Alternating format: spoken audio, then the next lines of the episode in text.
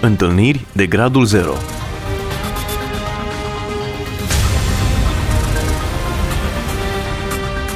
O emisiune realizată de Cristina Olariu.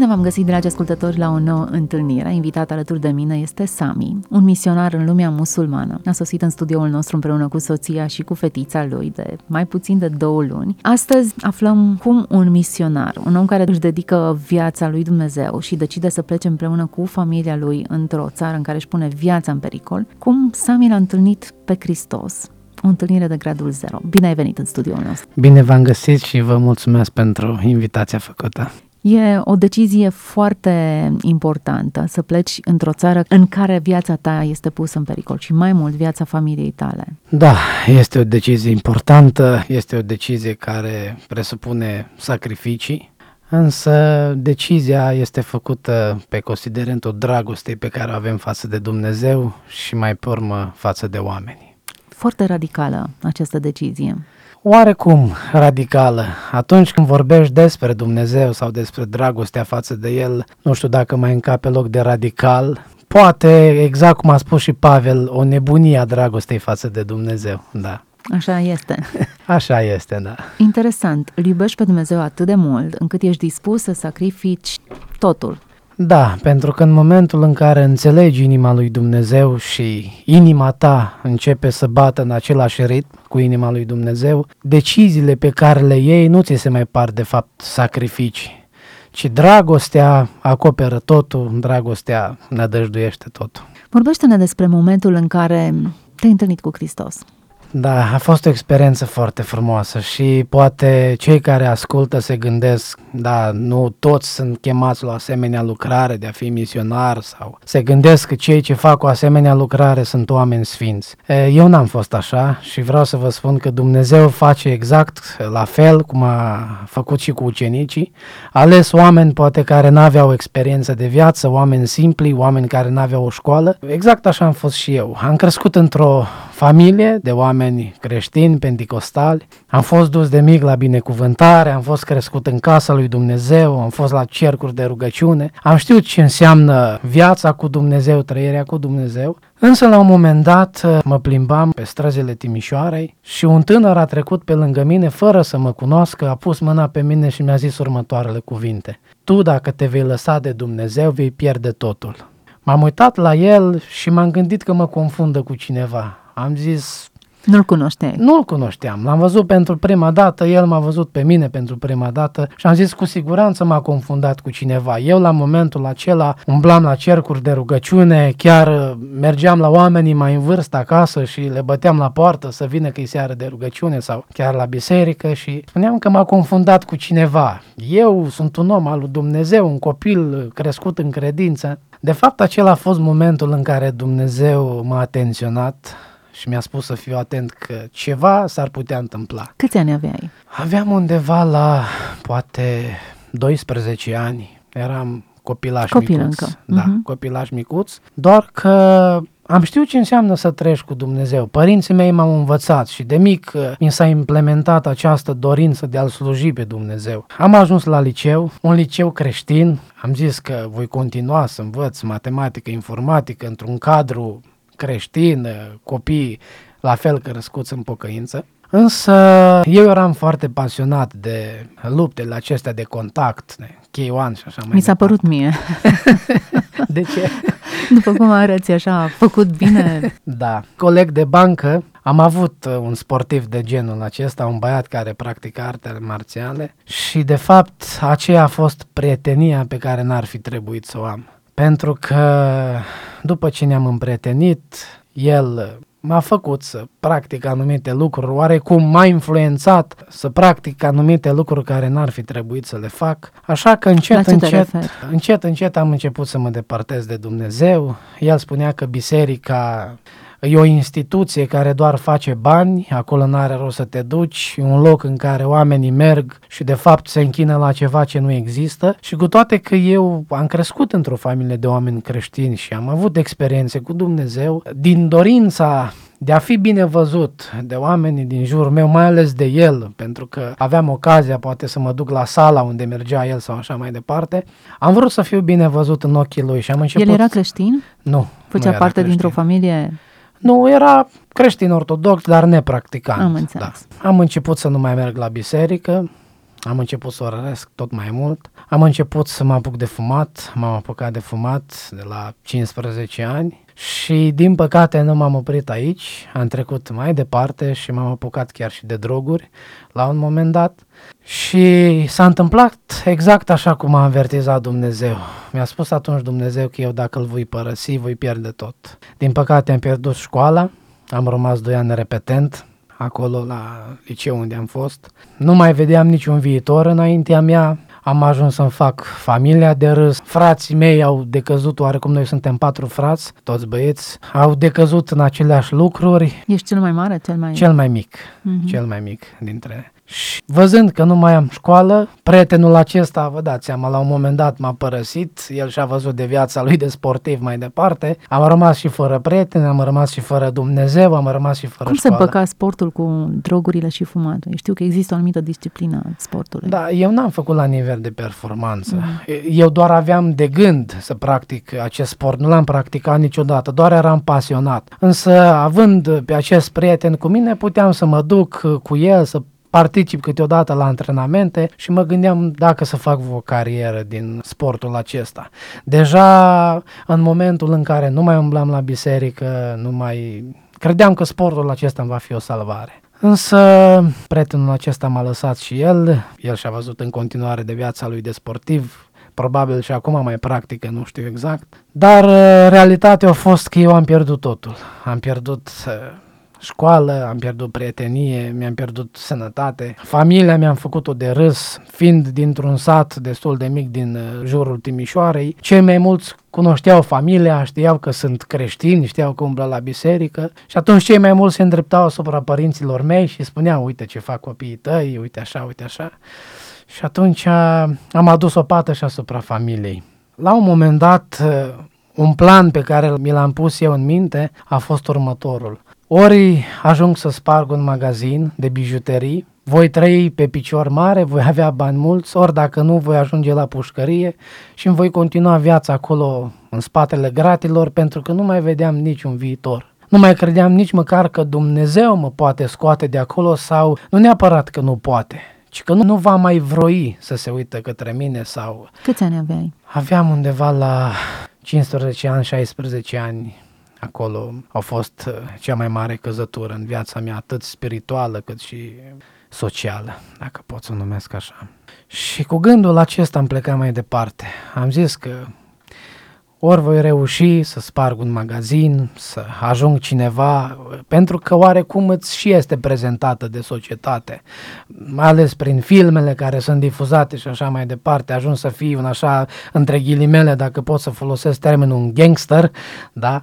să ajungi să conduci alți oameni, să fii cineva, să fii văzut, oamenilor să le fie frică de tine. Gândurile astea mi le-a pus cel rău în minte, cu siguranță au fost de la el, n-au fost de la Dumnezeu. Îi dau slavă lui Dumnezeu că nu m-a lăsat să duc la îndeplinire planul pe care l-am avut, pentru că într-o zi, aproape împlinise în vârsta de 18 ani, plănuiam să-mi fac majoratul tot în acel stil de petrecere cu droguri și așa mai departe, băutură. Credeam că aceasta va fi cea mai mare sărbătoare pe care o voi da și în felul acesta din nou să atrag atenția asupra mea. Însă Dumnezeu nu m-a lăsat să fac lucrul ăsta și dau slavă. La un moment dat, după ce mi-am întâlnit cu câțiva prieteni, mă întorceam înspre casă, eram în spatele mașinii și privind spre fereastră am picat așa pe gânduri și am văzut un peisaj foarte frumos. Afară era totul înnorat și doar undeva deasupra satului meu se vedea așa un cerc de senin și pe acolo vineau razele de soare deasupra satului și era un peisaj atât de frumos. Și le-am spus celor cu care eram în mașină, zic, dacă cineva ar picta tabloul ăsta, cred că a luat mii de euro pe, pe tablou, tot la bani îmi era gândul. Însă tot în momentul acela nu știu, ceva m-a sensibilizat și acum îmi dau seama că a fost Dumnezeu. Și mi-am adus oarecum aminte de momentele frumoase pe care le-am petrecut în copilărie, când aveam 11 ani, 12 ani și mergeam la biserică, eram fericit, n-aveam nevoie ca atunci în prezent, n-aveam nevoie de droguri ca să pot să zâmbesc, n-aveam nevoie de alte lucruri care să mă facă fericit, ci doar pentru faptul că l-aveam pe Dumnezeu, mi-aveam familia lângă mine, aceasta îmi dădea o fericire inexplicabilă. Și m-au copleșit așa acele sentimente și chiar mă gândeam dacă oarecum Dumnezeu în momentele acelea mă vede, oare mă mai poate auzi, aș putea să îndrăsnesc să mă rog către El și la un moment dat, acela a fost momentul în care Dumnezeu mi-a vorbit așa într-un mod poate supranatural,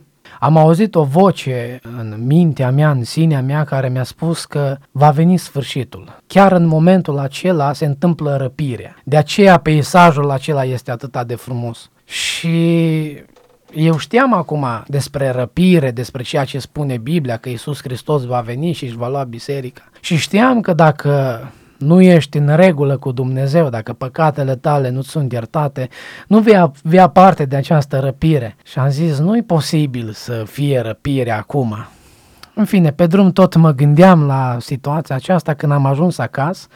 Așa s-a făcut că părinții mei nu erau acasă. Și când am intrat și am văzut casa goală, n-am găsit pe nimeni, am zis, cu adevărat a, a fost, fost răpirea. răpirea. Da, ce s-a întâmplat? Nu-i nimeni aici. M-am pus pe pat și am început să plâng în hohote. În momentul acela mi-a trecut prin fața ochilor toate momentele în care am avut posibilitatea să mă întorc la Dumnezeu, toate momentele în care Dumnezeu a vrut să folosească alți oameni care să-mi vorbească despre El și i-am respins din start, am zis că nu mai vreau să am de-a face cu nimeni care urmează pe Dumnezeu. Mi-au trecut toate așa ca un film în fața ochilor și acum așteptam din clipă în clipă să ajung înaintea lui Dumnezeu, să fiu judecat pentru toate și știam ce mă așteaptă.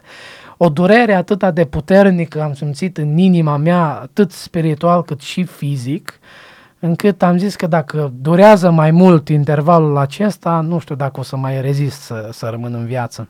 După care, la un moment dat, intră mama mea pe ușă. Și parcă mi s-a rupt așa tot filmul acesta și am zis, nu-i posibil. Dacă a fost răpirea, zic, mama mea n-are cum să fie jos, pentru că eu știu ce fel de persoană a fost, cât de mult l-a iubit pe Dumnezeu, cât de mult s-a rugat pentru noi. Și acela a fost, cred că, primul moment după aproximativ trei ani în care m-am dus și am stat singur de vorbă cu Dumnezeu. Am știut că intervenția aceasta a fost din partea lui Dumnezeu. M-am dus undeva singur în cameră, m-am făcut că am ceva în ochi, n-am vrut ca mama mea să știe că iau un plâns sau ceva de genul ăsta. M-am dus în cameră și efectiv am început să vorbesc cu Dumnezeu. Am zis, Doamne, știu că nu merit să stau înaintea ta, dar eu știu că tu nu minți sau tu nu duci în eroare pe oameni. Dacă tu ești cel ce mi-a vorbit că a fost răpirea și de fapt nu a fost răpirea, ce vrei să-mi spui? Și din nou am auzit acea voce care mi-a spus următoarele cuvinte. Între satul meu și locul unde eram când am auzit această voce era undeva la 10 kilometri. Și asta n-am menționat, cum ne apropiam de satul meu, gaura aceea de senin se făcea tot mai mică, tot mai mică, tot mai mică. Și vocea aceea mi-a spus, dacă nu vei ajunge atâta timp cât încă este lumină, dacă nu vei intra în sat, nu vei mai avea parte deloc de iertare, adică nu vei mai avea nicio posibilitate să fii iertat. Și acum, stând înaintea lui Dumnezeu pe genunchi, am zis, Doamne, dacă Tu ai fost, ce ai vrut să-mi vorbești? Pentru că nu înțeleg nimic din tot scenariul ăsta. Și atunci vocea aceea mi-a spus din nou, distanța dintre satul tău și locul în care erai erau de 10 km. Eu ți-aș mai fi acordat 10 ani din viață. Doar timp de 10 ani mai aveai posibilitatea, de fapt ți-am acordat 10 ani ca să te întorci la mine cu adevărat și asta era șansa ta. Dacă nu acceptai, gaura aceea de senin cumva se închidea înaintea ta și altă șansă nu mai aveai, pentru că mergeai în continuare, făceai ce făceai. Și atunci am înțeles că Dumnezeu mi-a vorbit personal, poate pare cumva supranatural, nu pot să explic exact în cuvinte, dar eu aceasta am trăit, aceasta vă spun. Am înțeles că Dumnezeu vrea să mă scoată din locul de unde sunt și în momentul acela am luat o hotărâre clară, am zis că mă voi lăsa de fumat, mă voi lăsa de droguri și dacă Dumnezeu vrea să mă întorc cu adevărat la El, El mă va ajuta. Nu știam cum, nu știam... Cât de prins erai de adicțiile acestea? Destul de prins. Deci, uneori nu mâncam, banii pe mâncare mi dădeam pe droguri, Ce droguri foloseai? marihuana, hașiș, uneori am încercat chiar și prafuri, uneori am și vândut și gândul era mult mai înaintat, să încep să plantezi, să ai propriile tare droguri Te și așa gândeai că mai să scoți departe. bani din asta. Da, da.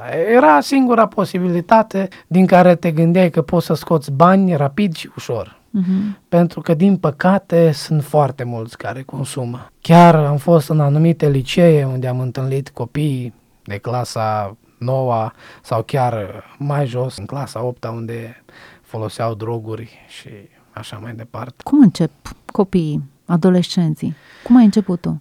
Totul începe prin anturaj. Deci anturajul uh, poate să fie panta ta de ridicare sau panta ta de coborâre. Depinde de anturajul pe care îl ai, poți să te duci în sus sau în jos. Atâta timp cât am fost într-un anturaj bun, cu prieteni care chiar ți prieteni, ei te ajută. Te ajută să mergi mai departe, te ajută să excelezi în învățământ, te ajută să excelezi în societate.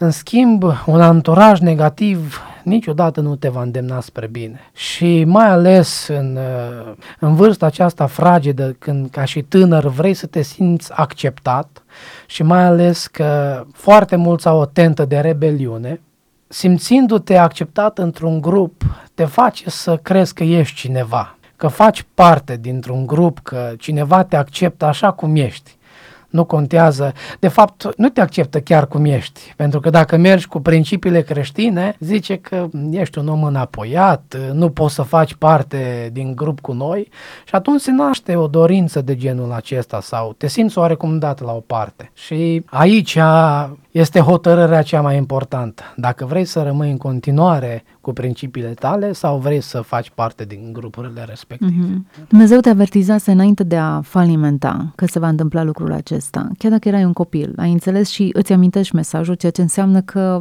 era pentru tine și puteai să-l primești. Erai într-un liceu creștin. Da. Merge diavolul la licee creștine? Diavolul merge El peste la tot. studii de zi acolo. Diavolul intră și în biserică câteodată. Mhm. Și dacă nu ești atent, chiar și în biserică, dacă te lași prins de, de, de poate de ura pe care el vrea să-ți o pună în inimă față de alți frați sau sorori sau așa mai departe, dacă Biblia spune că s-a dus înaintea lui Dumnezeu și a zis că am venit de la cutreierea pământului și a avut curajul să meargă să stea de vorbă cu Dumnezeu, un liceu creștin nu-i va sta înainte. Mhm, categoric. S-a întâmplat în casa părinților tăi acea întâlnire de gradul zero, în care, dintr-o dată, ai înțeles că ai primit o șansă. Da, acela a fost momentul cel mai frumos și după ce m-am ridicat de pe genunchi și m-am simțit eliberat că din nou am putut sta de vorbă cu Dumnezeu, am simțit iertarea Lui și cel mai frumos lucru, m-am simțit din nou om. Parcă păcatele acelea grosolane pe care le-am făcut și care credeam eu că nu mai pot fi iertate, dintr-o dată le-am simțit date la o parte. Dintr-o dată am putut din nou să fiu fericit, am putut să zâmbesc, nu mai aveam nevoie de nimic altceva și m-am ridicat de pe genunchi și am fugit repede și mi-am luat mama în brațe și am început să plâng. Și din nou mă simt cercetat, acum îmi vine din nou să, să plâng pentru că a fost cel mai frumos moment din viața mea. Momentul în care te întâlnești cu Dumnezeu și accepti acea întâlnire. Aceasta este partea pe care noi trebuie să facem. Să acceptăm întâlnirea cu Dumnezeu și să-L lăsăm pe El să facă ceea ce crede de cuvință. Este cel mai frumos eveniment. Nu a mai fost nevoie să zici că ți-a intrat ceva în ochi. Nu. Te-ai simțit liber să plângi. Da, atunci am putut să dau frâu sentimentelor pentru că sentimentele mele de acum erau niște sentimente pure. Erau venite din Dumnezeu și Dumnezeu a lucrat mai frumos decât mi-am putut imagina eu, pentru că eu m-am hotărât să mă întorc cu adevărat uh, la Dumnezeu și împreună cu mine doi din frații mei au încheiat și ei legământ în apa botezului. Mai avem un frate la care Dumnezeu lucrează. la Toți inima trăi lui. împreună atunci? A Da. fost o întoarcere? Cum de s-au întors și ei? Au fost motivați de exemplul tău? Da, oarecum, uh, nu neapărat 100%, dar am avut o oarecare influență. Clar, Dumnezeu este Cel care le-a schimbat inima, însă în momentul în care eu m-am întors la Dumnezeu, i-am zis lui Dumnezeu următoarele cuvinte, zic, Doamne, n-am nevoie nimic de la Tine. N-am nevoie de tot ce ai putea să-mi dai pe pământul acesta, N-am nevoie de altceva decât să-mi știu și frații mei că și ei sunt salvați din locul de unde eu am fost salvat. Dacă pentru mine a fost o șansă, înseamnă că și pentru ei există o șansă. Și atunci Dumnezeu mi-a promis, exact așa, că doi din frații mei vor încheia legământ în apa botezului odată cu mine și exact așa s-a și întâmplat. Ce au spus părinții voștri? Vă dați seama că pentru ei a fost o sărbătoare de nedescris. Nu doar un fiu pierdut să ți se întoarcă acasă, Ci și trei. trei deodată. și deodată în același timp. Și pentru ei a fost cea mai mare bucurie și mai mult decât atât, a fost o încurajare din partea lui Dumnezeu că și cel ce încă este în lume, încă nu-L cunoaște pe Dumnezeu, Dumnezeu poate să-i vorbească și lui într-un mod special. Cum a arătat viața ta din punctul acesta? Întâlnirea de gradul zero. Ce a schimbat în prioritățile tale, în viața ta? În... A schimbat totul, totul a schimbat. Dacă mai înainte, neavându-L pe Dumnezeu, nu mai aveam nicio perspectivă în viață, credeam că nu mai pot să reușesc să fac nimic, nici pe plan spiritual, nici în ceea ce privește pregătirea mea. Mă vedeam un om incult, fiind repetent de două ori, era o oarecare rușine asupra mea. Când ceilalți, poate prieteni ai mei, acum fiind în biserică, vorbeau despre facultate, despre doctorat, despre inginerie, eu trebuia să spun că sunt repetent a doua oară. Și era o rușine foarte mare. Însă, din momentul în care l-am întâlnit pe Dumnezeu, Dumnezeu ne-a ridicat din toate punctele de vedere. Am reușit să termin și o școală biblică, sunt acum la a doua facultate.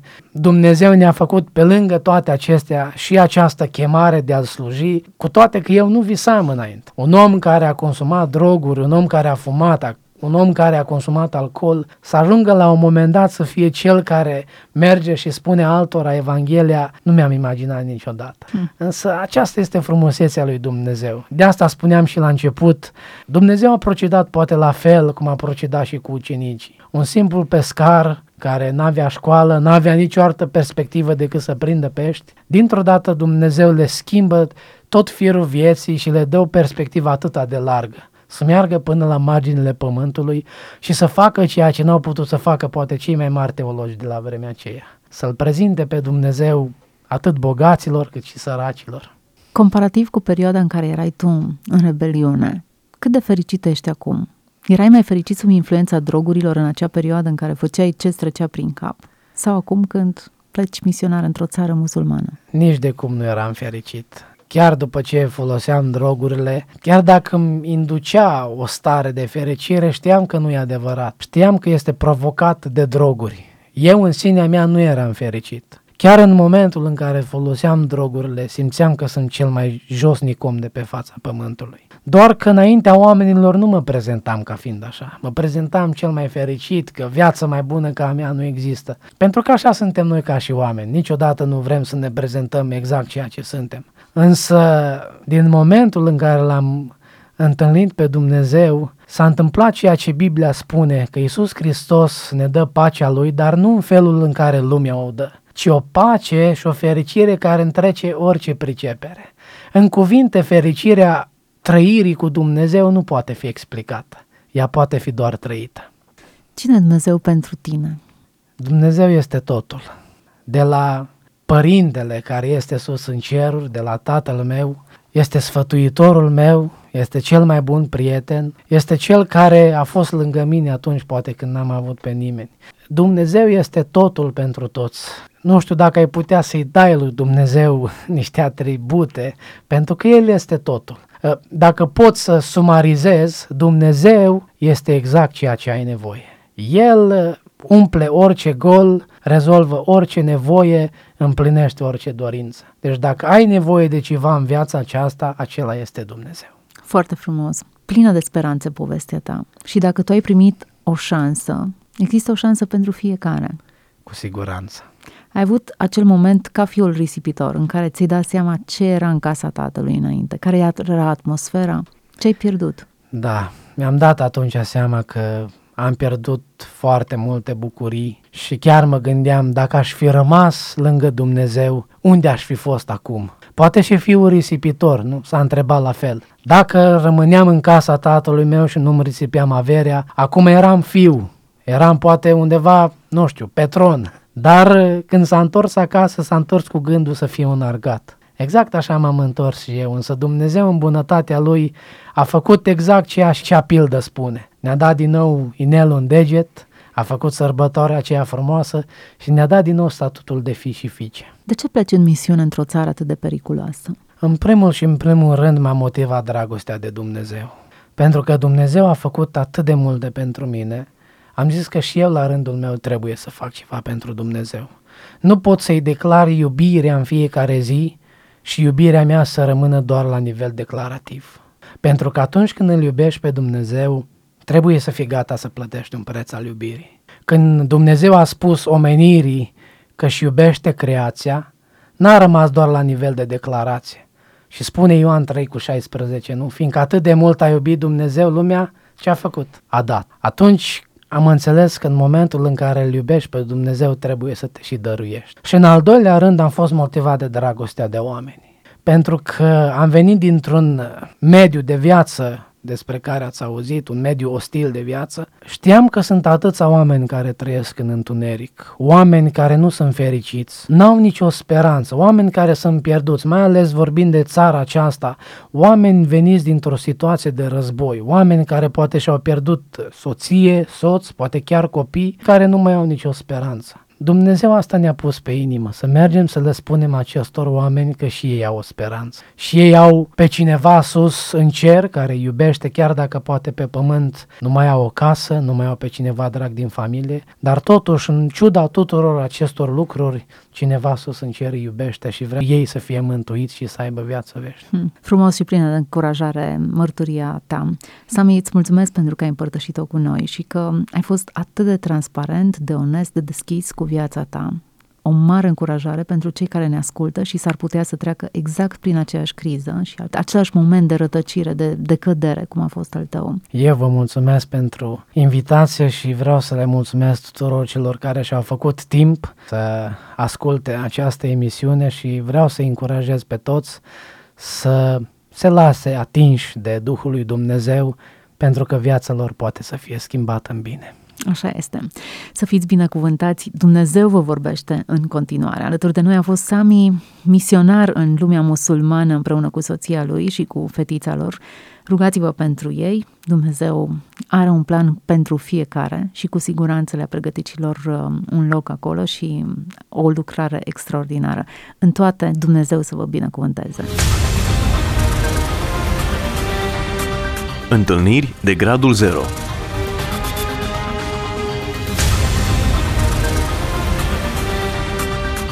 O emisiune realizată de Cristina Olariu.